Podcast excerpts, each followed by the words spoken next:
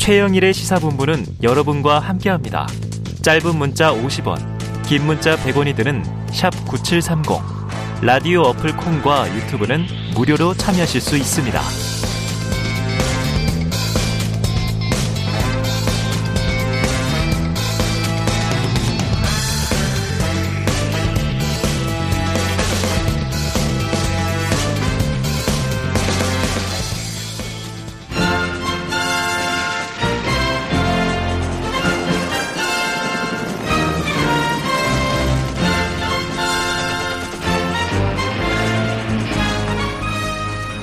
새는 좌우의 날개로 난다. 매주 수요일에는 보수의 시각으로 현안을 들여다보는 진격의 보수 시간입니다. 오늘은 진격의 보수 청년 특집으로 꾸려집니다. 30대 젊은 보수 정치인들이 현안에 대해서 어떻게 생각하는지 들어보는 시간 갖겠습니다. 김재섭 국민의힘 도봉갑 당미위원장, 국민의힘 부대변인 출신인 신은규 변호사님, 또 방, 송인 아, 네. 죄송합니다. 네. 작가 헬마우스 이경민 작가 네. 같이 합니다. 안녕하십니까? 안녕하세요. 안녕하세요. 자, 우리 김재섭 위원은 여기 처음 나오셨습니까? 네, 다 KBS 다른 라디오 프로그램에 나온 적은 있었는데 네. 시사본부는 처음 왔습니다. 다른 방송국에 왔다 갔다 제가 많이 뵈서 당연히 나왔을 거라고 생각했었는데 네, 그러게 말입니다. 지금 그러면 당협위원장을 하고 있는 겁니까? 그렇죠. 음. 도봉구 갑 쌍문동 창동에서 당협위원장을 맡아서 열심히 일하고 있습니다. 제가 궁금한 게 도봉갑 당협위원장 그럼 되면 도봉구청장 뭐 출마 이런 것도 좀 연관성이 있는 겁니까? 저 저요. 예, 힘을 저... 힘을 발휘할 수 있냐 질문입니다. 아, 물론 이제 공천권이 있죠. 예. 공천권은 있지만 네. 저는 출마 생각이 전혀 없습니다. 아, 본인은 안 하지만 근데 본인이 뽑는 건 가능할 거 아닙니까? 그렇죠. 이제 갑과 을이 합의를 해서 음흠. 내지는 경선을 해서 한 명의 최종 후보자를 음흠. 내놓습니다. 갑. 을 위원장 누굽니까? 저 국민의힘에서 사무총장을 했었던 김선동 전 의원입니다. 셉니다. 예. 네. 도장은 김선동 전 의원 도장이 찍히나요? 아니 그러지 않을 거 아, 같이 찍히지 아, 않을까요? 네. 을 도장 반반 찍힌다. 네. 자 오늘 또 모신 분이 아 지금 송파병의 당협위원장 운영위원을 맡고 있나요? 우리 당협위원회 운영위원입니다. 운영위원이고 네. 출마를 한다고요? 예, 제가 이번에 송파구청장 예비 후보로 등록을 했습니다. 음, 국민의힘. 네, 맞습니다. 그러면 저 당협위원장이나 뭐 의원 어, 당협위원장이죠. 송, 송파는 가불병 뭐 많잖아요. 그렇죠. 가불병 세 개의 당협이 있고요. 예. 예 저는 당협위원회에 운영위원 제도가 있어서 네. 운영위원으로 좀 활동을 하고 있습니다. 출마하려 그러면 뭐 좀 나중에 얘기 좀 하겠지만, 네, 뭐 이 당협위원장들은 잘 보이긴 해야 되겠네요. 그럼요. 네. 김재섭 위원이 훨씬 센 거죠. 네. 아, 김재섭 위원장님께 잘 보이면 됩니다. 네. 네. 자, 우리 임경희 작가도 오늘 좀 진행을 좀 도와주려고 네. 같이 좀 나왔습니다. 자, 그럼 세 분이 좀 같이 방송을 자주 하는 편이죠? 저는 이제 김재섭 위원장하고는 몇 번 그 방송에서 이제 호흡을 맞춰봤는데 네. 신인균 변호사님하고는 지금 처음 뵈가지고 음. 아 오늘 제 이제 맛을 좀 톡톡하게 보여드리겠다. 네. 네, 오늘 오늘 제가 이제 균형을 잡는 역할이기 때문에 네. 아, 엄청 딴지를 예, 걸어드리겠습니다. 네. 세게 잡아주십시오. 알겠습니다. 자 진격의 청년 보수 본격적으로 이야기를 좀 나눠보겠습니다. 먼저 안철수 위원장의 거치 표명 또 인수위 소식에 대해서 이야기를 좀 나눠보겠습니다. 자, 어제 청년 공천 관련해서 기자회견을 했는데, 자, 원래 이야기 먼저 하려고 했는데, 저 오늘 어제 또 다른 기자회견이 있었습니다. 요 얘기 먼저 좀 해야 될 것 같아요. 공식적으로 총리 안 하겠다라고 하면서 지금 뭐 당권, 아, 당에도 일 별로 지방선거에게도 별로 없는 것 같아요. 어떻게 보십니까? 안철수 위원장이 이렇게 얘기했던 부분. 신은기 변사님. 예, 뭐 안철, 안철수 총리 후보설이 음. 굉장히 많이 좀 유력시 검토가 되었던 걸로 이렇게 알고 있는데 일단은 뭐 안철수 위원장이 이제 이 부분에 대해서는 좀 본인은 생각이 없다 이렇게 네. 밝혔잖아요. 그런데 이제 사실 새 정부의 첫 총리 아니겠습니까? 그래서 이번 총리 인선이 국민들의 주목도도 높고 네. 또새 정부의 안정적 출발을 위해서는 굉장히 중요한 부분이기 때문에 본인이 그렇게 고사의 뜻을 밝혔다면은 또 더 나은 후보들을 이제 찾아야 되는데 이제 그 부분을 좀 고민을 많이 해야 될 것 같습니다. 네.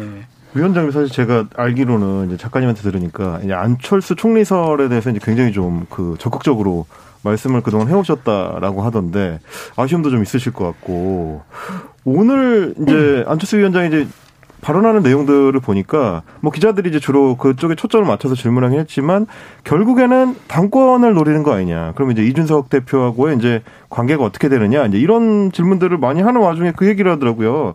최근에 이제 그 안철수 위원장이 전국 장애인 철폐 연 아, 장애인 차별 철폐 연대 전장현하고 이제 갈등이 있었으니까 혹시 이 당을 좀 이제 개혁하고 지지 기반을 넓혀야 한다는 그 발언에 어 장애인이나 여성 같은 이런 사회적 역, 약자들도 포함되는 거냐 이렇게 물어봤더니 기자가 안철수 위원장이 당연하다라고 하면서 이제 정치를 처음 시작한 게 소외받는 분들을 도와주기 위해서 시작했던 거기 때문에 장애인 포함의 청년 세대 마찬가지다 이렇게 얘기를 했거든요. 이게 일종의 이준석 대표에 대한 어떤 견제 발언 어, 그런 측면에서 볼 수 있지 않을까요? 아, 첫 질문, 첫 질문 치고 너무 않습니까? 아, 예리한 거죠? 너무 예리, 베리 네. 뻔했습니다. 네. 예, 저는 송파병의 당협위원회 운영위원이 신인규 변호사고요. 네. 예, 제가 말씀을 드릴 제 위원장이 아니기 때문에. 아, 네, 죄송합니다. 예, 그리고 일단은 말씀 주신 대로 저는 안철수 위원장에 대한 평가는 좀 우리가 냉정하게 해야 된다고 봅니다. 음. 그러니까 저희가 사실은 단일화를 앞두고 여러 가지 좀 이렇게 어려움들이 많이 있었지만은 결국 공동의 정부를 창출을 했습니다. 네. 그리고 윤석열 당선인께서도 공동정부 운영하겠다는 의지를 밝힘으로써 음. 인수위원장의 자리까지 했지 그렇죠. 않습니까? 박근혜 정부 때도 김영준 인수위원장이 이제 초 총리로 지명이 됐다가 아마 낙마를 음. 한 걸로 제가 알고 있는데 그렇죠. 그렇듯이 첫 인수위원장의 역할이 굉장히 막중하고 또 안철수 위원장 입장에서는 지금 우리가 처한 위기를 해결해야 될 유능한 사람을 지금 구하고 있는데 네. 안철수 위원장이 가지고 있는 뭐 과학자로서 과학기술의 뭐 음. 이미지라든지 아니면은 그분이 뭐 경제인이라든지 아니면 보건에 대한 뭐 의사 음. 출신이니까요. 이런 것들을 통해서 저는 굉장히 좋은 카드라고 봤고요. 음. 그리고 또 하나는 총리 인준을 돼야 되지 않겠습니까? 그렇죠. 그러려면은 민주당에서 반발이 없는 인사를 또 저희가 선택을 해야 된다는 음. 부담이 있기 때문에 음. 그래서 안철수 위원장에 대해서 얘기한 것이지 뭐 그것을 뭐 또 정치적으로 아까 말씀하신 대로 뭐 음. 당권이나 뭐 이런 것까지 결부시켜 가지고 판단할 음. 부분은 저는 아니라고 봅니다. 음. 네, 첫 정부의 총리가 굉장히 중요하기 때문에. 자, 그 총리 얘기 나온 김에 네. 여러 명이 지금 한 세 명 정도 아니면 좀 더 많기도 한데 압축이 된 것 같아요. 뭐 한덕수 전 총리, 김한길, 음. 박주선 위원장 등등이 언급되고 있는데 어느 분들이 더 가능할까요? 뭐 같은 정당이니까 우리 김재섭 위원장님 보시기에는 어떻습니까? 저는 개인적으로 안철수 지금 위원장이 총리로 갔었으면 했거든요. 갔었으면 하는데 못 간 거잖아. 아, 안 간다고 하니까 아쉬워요. 안 간다 하니까 굉장히 굉장히 아쉽습니다. 굉장히 아쉽다. 네, 굉장히 아쉬운데 어 저는 그분들 중에서는 음. 아무래도 김한길 전 새시대 위원장님이 음. 유력하게 되지 않을까 음. 그렇게 저는 생각이 되는 게 음. 어, 사실 이제 우리 당선인과 정치권에 들어오기 이전부터 김한길 위원장이랑은 소통을 해왔다고 하셨고 어느 정도 호흡도 좀 맞춰오셨고 실제로 새시대위원회라고 하는 별도의 조직을 만들므로써 이후 당선이 된 이후에 어떤 이 정치적 지형 변화에 대해서 유연하게 대처하겠다 이런 말씀들을 사실 하셨기 때문에 네. 총리라고 하는 것이 그런 거 아니겠습니까? 결국 지금 아, 여소야대 국면에서 음, 음. 국회와 잘 호흡을 맞춰야 되고 또 이 적은 너무 수가 적은 여당 음.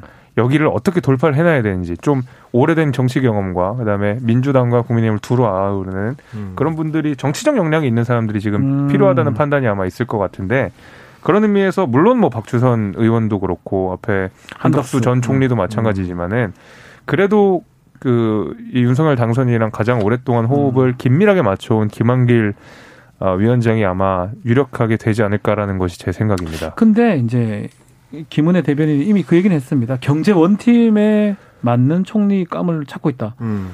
김한길 또 대표를 또 경제 쪽으로 보긴 좀 어렵다면 정치 쪽으로 봐야 된다면 뭐 그건 그렇죠. 경제 쪽이면 또 한덕 총리에 가깝기도 하고 음. 또 청문회 과정이 또 만만치 않다면 네. 어떻게 보십니까? 뭐 저는 솔직히 말씀드리면 지금 이제 세 분으로 압축된 걸로 보도가 나오고 있는데 아니다 이거 아니다 세 분 다 너무 너무 올드보이 아닌가요?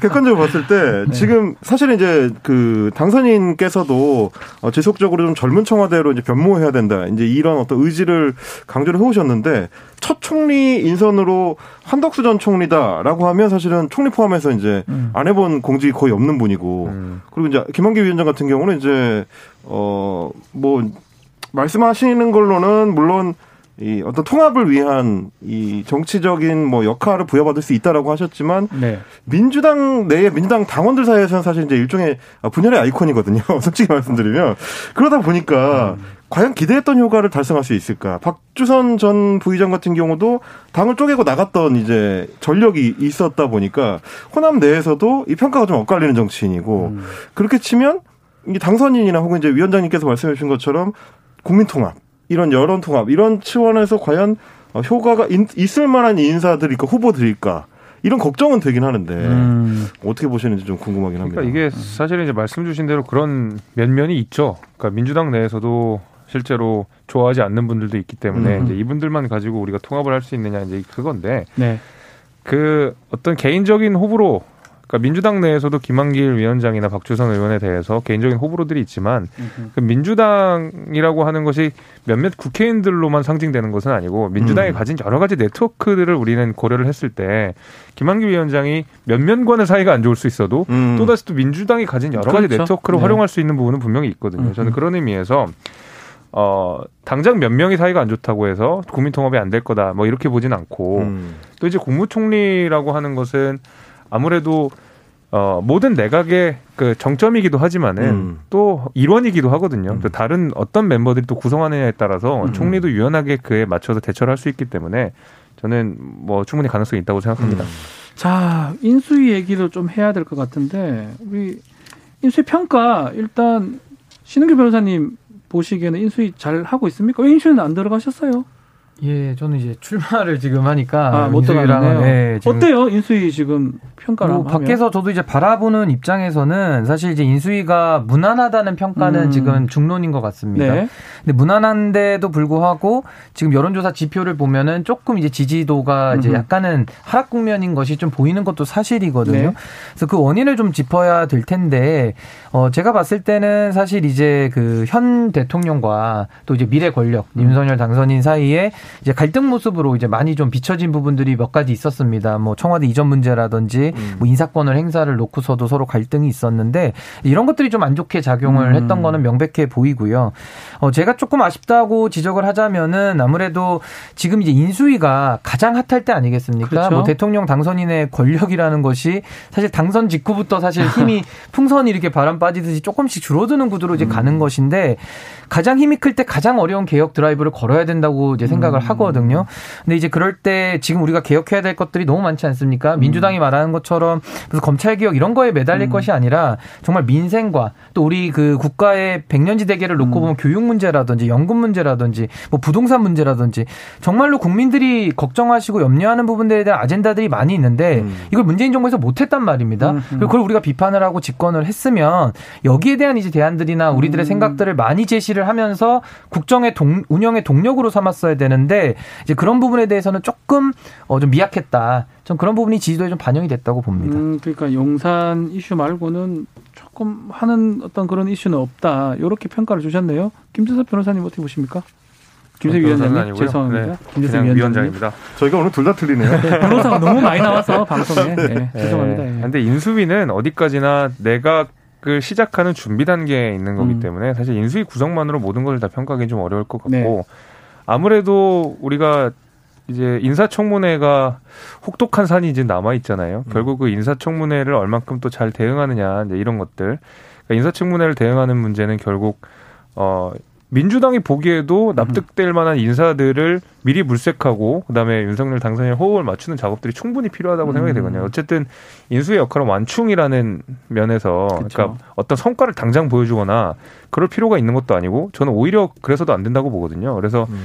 어떤 뭐 뚜렷한 결과물을 내는 것을 바라는 것은 우리 쪽에서도 욕심이고 국민들께서도 조금 더 그렇게 봐주시면 되기 때문에 어, 이슈라고 하면 지금 결국 뭐 용산 이전이고 이거는 왜냐하면 인수위 단계에서 끝내겠다고 선언을 한 유일한 프로젝트이기 때문에 네. 그래서 그것만 조금 우리 신인규 변호사님 말씀하신 대로 그 부분만 조금 어, 요새 좀 이런저런 잡음들이 좀 있긴 했지만은 되고 나머지는 결국에는 윤석열 정부가 출범한 이후에 평가하셔야 된다 이렇게 보고 있습니다. 음. 조금 언급은 하긴 했는데 인수위 활동 때문에 네. 네. 윤 당선인이 국정수행 그 가능 지지율 좀 떨어지고 네.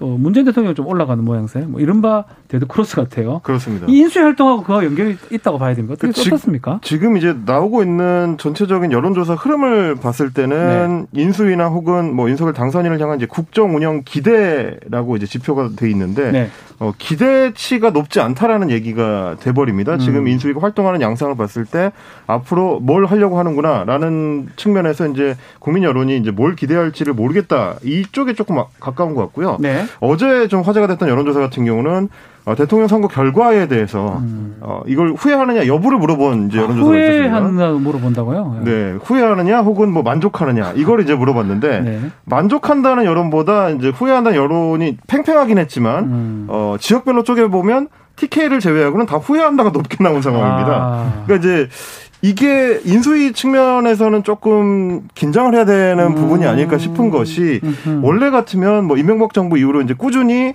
어 새로 인수위를 꾸리고 이제 새 정부가 출범하기 직전까지만 해도 이제 계속 기대치가 올라가는 흐름을 보이는데 음. 지금 반대 흐름을 보이는 거에 대해서는 어, 좀 원인 분석, 그리고 이제 좀 변화할 수 있는 어떤 흐름을 좀 만들 필요가 있어 보이지 않는가. 네. 그런 측면에서 보면 어제 이제 인수위 실무위원이었던 이제 조상규 변호사가 인수위 내부의 분위기를 일종의 이제 폭로를 하나 했지 않습니까? 네. 거기에 뭐 일테면 성 역할이나 성 차별 음. 문제에 대한 이야기들도 있었고, 혹은 뭐 굉장히 좀 강압적인 어떤 음흠. 어, 분위기에 대한 얘기들도 있었고, 어, 개파 나눠먹기 양상이 있다라는 이제 폭로 내용도 있었는데 물론 이제 개인 의견이니까 좀 평가를 해봐야 되겠습니다만 혹시 인수위 내부에서 이런 부분들이 잘 걸러지지 않으면 장기적으로 더 큰 악재가 될 수도 있겠다 싶은 생각이 좀 듭니다. 자, 두 분 보실 때 인수위가 당선인한테 영향을 미친다 이렇게 보십니까?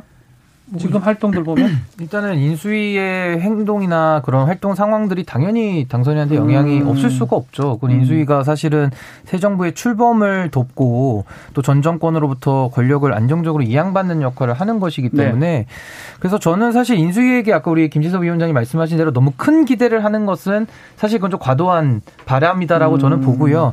다만 이제 제가 아까도 말씀드렸다시피 이제 인수위에서 기간이 굉장히 짧지 않습니까? 네. 이 짧은 기간에 국가적인 아젠다 아젠다들을 설정을 하고 어떤 방향으로 그러니까 말 그대로 도면을 짜는 거겠죠. 그 음. 도면을 좀 짜면서 국민 여러분들의 좀 기대감을 많이 줘야 되는 아주 좋은 시점인데 이걸 조금은 잘 살리지 못하는 부분이 조금은 아쉽다. 아쉽다. 이제 그 얘기를 말씀을 드리겠습니다.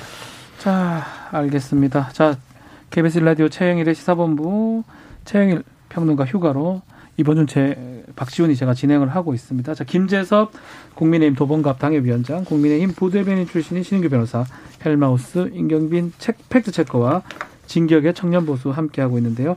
다음은 지방선거 이야기를 좀 해보겠습니다. 자, 신 변호사님. 네. 일단은 지방선거 청년 출마자 17명 기자회견이 있었는데 주도적 역할을 하셨다고 들었어요.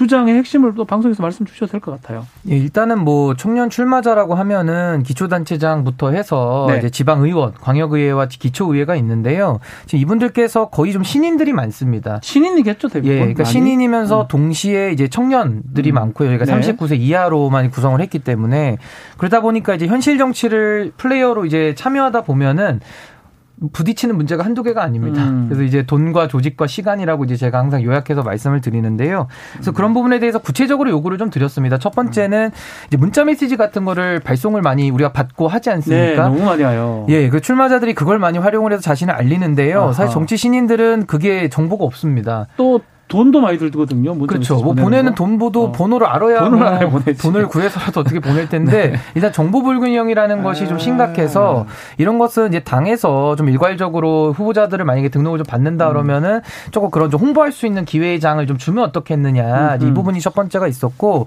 두 번째는 이번에 뭐 기초단체장에서는 지금 토론회를 의무화한다 그러고요. 그리고 기초의원이나 광역위원에 대해서는 이제 PPAT라는 능력 자격 검정 네. 시험을 네. 본다고 하는데 이런 것들에 대해서는 조금 더 능력 민족주의라든지 공정한 경쟁을 토대로 해서 정치인의 역량을 보는 거 아니겠습니까? 네. 이런 흐름을 좀 더 강화했으면 좋겠다. 이제 이 얘기를 드렸고요. 음흠. 그리고 마지막으로는 이제 인력 같은 부분이 되게 필요하지 않습니까? 그렇죠. 선거를 나올 때 누구도 그 음. 누구도 자기 혼자서 선거 치를 수 있는 사람은 없거든요. 없지요. 그래서 그런 출마를 하고자 해도 사람을 구할 수가 없다라는 아. 현실적인 문제 때문에 저는 여기에 대해서는 몇 가지 아이디어들은 좀 있기 때문에 네. 이제 그런 것들은 당에서 좀 연구를 아. 많이 해주시면 저희가 의견을 낼 수 있고 음. 또 현실적으로 수용 가능한 부분들은 제도적으로 만들 수 있지 않느냐. 근데 이런 데에 대해서는 전혀 지금 고민이 이루어지지 않기 때문에 음흠. 청년들은 피선거권 인하하면 뭐 합니까? 나갈 수가 없는데. 나갈 수가 그럼 인할 이유가 없죠. 그렇죠. 그래서 그런 걸 실제로 하는 부분에는 우리 사회 가 조금 더 고민을 해야 된다. 저는 그렇게 봅니다. 우리 김재섭 위원장은 몸에 출마도 하셨고 네. 그런 걸 좀 더 느낄 것 같아요. 청년이니까. 아, 많이 느끼죠. 많이 느끼죠. 왜냐하면 이게 뭐 경선 과정에서 사실 그렇습니다. 근데 청년들이 정치에 나가야 된다라는 데에서는 전 국민이 다 동의를 하고 있지만 예. 실제로 정치권의 인프라가 그렇지가 않습니다. 당장 그 뭐 구청장 후보도 마찬가지지만 국회의원이 음. 출마를 하기 위해서는 최소한의 기탁금이 필요하거든요. 돈이 정확하게 기억이 안 나는데 네. 2천만 원인가 아마 그랬던 걸로 음. 기억해요. 돈이 있어야 돼요. 예. 갑자기 현금 2천만 원 딱 낼 수 있는 청년이 사실 얼마나 되겠습니까? 음. 이제 이런 것부터 시작해가지고 그럼 당 차원에서 예를 들면 청년 출마자들에게 대출을 해주느냐 음 그런 것도 좀 잘 안 이루어지고 있어요. 사실 음. 왜냐하면 청년 출마자들 같은 경우에는 기탁금도 내야 되고 네. 당장 뭐 선고복도 해야 되고 나중에 보전을 받으니까 음. 당한테 갚는다 하더라도 이런 식으로 뭐 재정적 지원을 한다든지 내지는 아까 말 이야기하신 뭐 문자 메시지를 보낼 때 뭐 당원들의 연락처 적어도 그 지역에 대한 네. 이런 것들 좀 일부 공유할 수 있게 그러니까 식별을 하지 되지 못하도록 계속 공유할 수 있게끔 좀 해준다든지 여러 가지 이제 제도 장치를 마련해 줄 필요가 분명히 있는데 음. 늘 선거 때 앞둬서 이런 문제들이 부각이 되고 선거 끝나면, 끝나면 또, 또 갑자기 싹 없어져 버려요. 돌아가고. 음. 다시 또 그럼 4년 뒤에 2년 뒤에 이 얘기가 음. 다시 나오고 또 들어가고 이게 계속 무한 반복이거든요. 음. 우리 이준석 대표께서 이 부분을 꼭 해결해 주셨으면 좋겠네요. 자, 국민의힘은 그래도 조금 나은 게좀 음. 젊은 정치인들 네. 하는데 뭐 시험 얘기도 하고 하는데 음.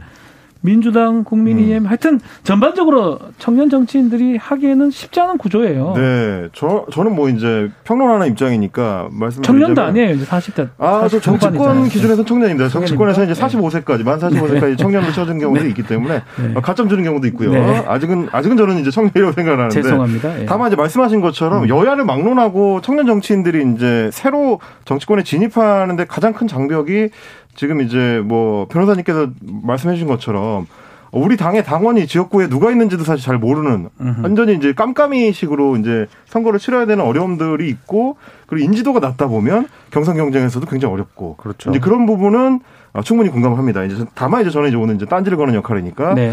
제가 어제 이 기자회견 하셨던 내용을 보면서 계속 어떤 생각이 들었냐면 국민의힘에서 그동안 미뤄왔었던 청년 정치인 이준석 표 아젠다라는 게 일단 1차적인 것 중에 하나 제가 가장 인상적이었던 건 당사자 정치에 대한 이제 비판이었습니다. 뭐 음, 여성이라든지 네. 뭐 네. 최근에 이제 장애인이라든지 음. 이제 그 연장선에서 어 정치권에서 많이 해왔었던 할당제 같은 이게 이제 할당제라는 거는 뭐 보정을 해서 30%는 청년한테 공천을 한다 이제 이런 식의 할당제 접근도 있지만 사실 그거는 청년이 애초에 정치권 진입이 음. 어렵기 때문에 일종의 룰 보정을 하는 측면이 있거든요. 네. 가산점을 준다든지 여러 가지들이 있는데 그 동안에는 사실 이제 이준석 대표를 비롯해서 어, 공정한 경쟁을 강조를 하면서 뭐 할당제에 반대한다든지 혹은 뭐 인위적인 그런 어떤 룰 보정에 반대한다. 이런 입장에 많이 서왔던 청년들이 막상 본인이 이제 선거를 치러야 되는 시기가 오니 ル보정을 해달라. 혹은 뭐 그러니까 사실 이제 조직 운영도 어제 기자회견에서 뭐 말씀하셨지만 조직 운영을 하는 것도 능력이고 이제 뭐 노력의 결과일 수 있는 차원이 있거든요. 이제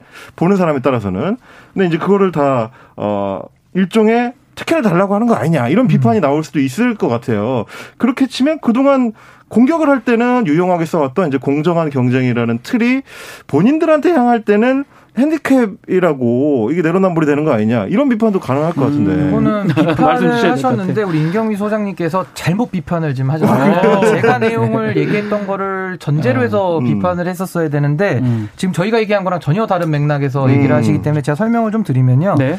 저희 할당제를 주장한 적 전혀 없고요. 아니요, 저 할당제를 네, 말씀드린 게 아니고, 네. 그러니까 룰 보정이라는 아니, 게 결국 아니었습니다. 다 특혜로 돌아갈 아니, 가능성이 있다는 특혜를 요구했다는 네. 거는 전혀 사실과 다르고요. 네, 네, 네. 할당제라든지 지금 가산점은 사실 당원 단계에 있습니다. 그렇죠. 네. 저는요, 그 가산점에 대해서도 저희가 지금 요구하는 기울어진 운동장만 시정해 준다는 전제하에서는요. 음. 가산점도 필요 없습니다. 음. 아니 기울어진 운동장을 시정해 줬는데 뭘 또 가산점을 또 받겠습니까? 근데 음. 지금 저희가 얘기하는 것은 기울어진 운동장 자체는 인정을 하지 않겠습니까? 음. 그럼 기울어진 운동장 자체 내에서는 공정한 경쟁이라는 것 자체가 불가능한 겁니다. 네. 그러니까 음. 기울어진 운동장을 먼저 시정을 하고 그 위에서는 모든 정치인을 저는 말합니다. 뭐 청년이든 노인이든 여성이든 남성이든 상관이 없이 모두가 공정한 경쟁을 할 수 있는 그런 토대가 마련이 돼야 되는데 그 토대가 안 됐기 때문에 저희가 어제 문제 제기를 한 것이고 대안도 얘기를 한 것이고요. 음. 이것을 마치 저희가 어떻게를 달라 내지는 어떤 무슨 뭘 달라 이런 뜻은 전혀 아니기 때문에 그 비판이 맞지 않는다는 네. 것이고요.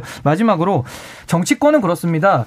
여기는 완전히 풀어놓고 경쟁을 해야만 합니다. 왜냐? 음. 너무나도 기득권이 공고하기 때문에요. 음. 여기서는 완전히 풀어놓고 경쟁하지 않으면은 일정의 할당, 일정의 가산 이런 것만 가지고 저는 해결이 안 된다고 보거든요. 그러니까 지금 음. 전화 뭐 김재석 위원장님도 동의하시겠지만은 이 구조 자체를 일단 바꿔놓고서 경쟁을 시키지 않는다면은 음. 이 기울어진 운동장 체제 내에서는 어떤 혜택을 베풀어 줘도 못 올라갑니다. 일부만 음. 올라갈 뿐입니다. 그걸 음. 저희는 문제 제기하고 있기 때문에 조금 더 본질을 천착해서 봐주시면 감사하겠습니다. 자, 너무 할 얘기가 많은데 저희가 준비한 내용이 너무 많은데 절반도 소화를 못했습니다. 근데 시간이 좀 다 됐어요. 아, 자, 다음 주 최영일 평론가 돌아옵니다. 최영일 시사본부에서 어, 오늘 진격의 청년 보수 이렇게 떠넘기고 가시는 건가요? 아니, 방법이 없어요. 시간 다 됐어요. 네. 이렇게 끝나버리다니. 여기서 마무리를 하겠습니다. 자, 김재섭 국민의힘 도봉갑 당협위원장, 국내, 국민의힘 대변인 출신인 신인규 변호사님, 또 헬마우스 임경빈 팩스체커님 같이 했습니다. 감사합니다. 고맙습니다. 예, 감사합니다. 감사합니다.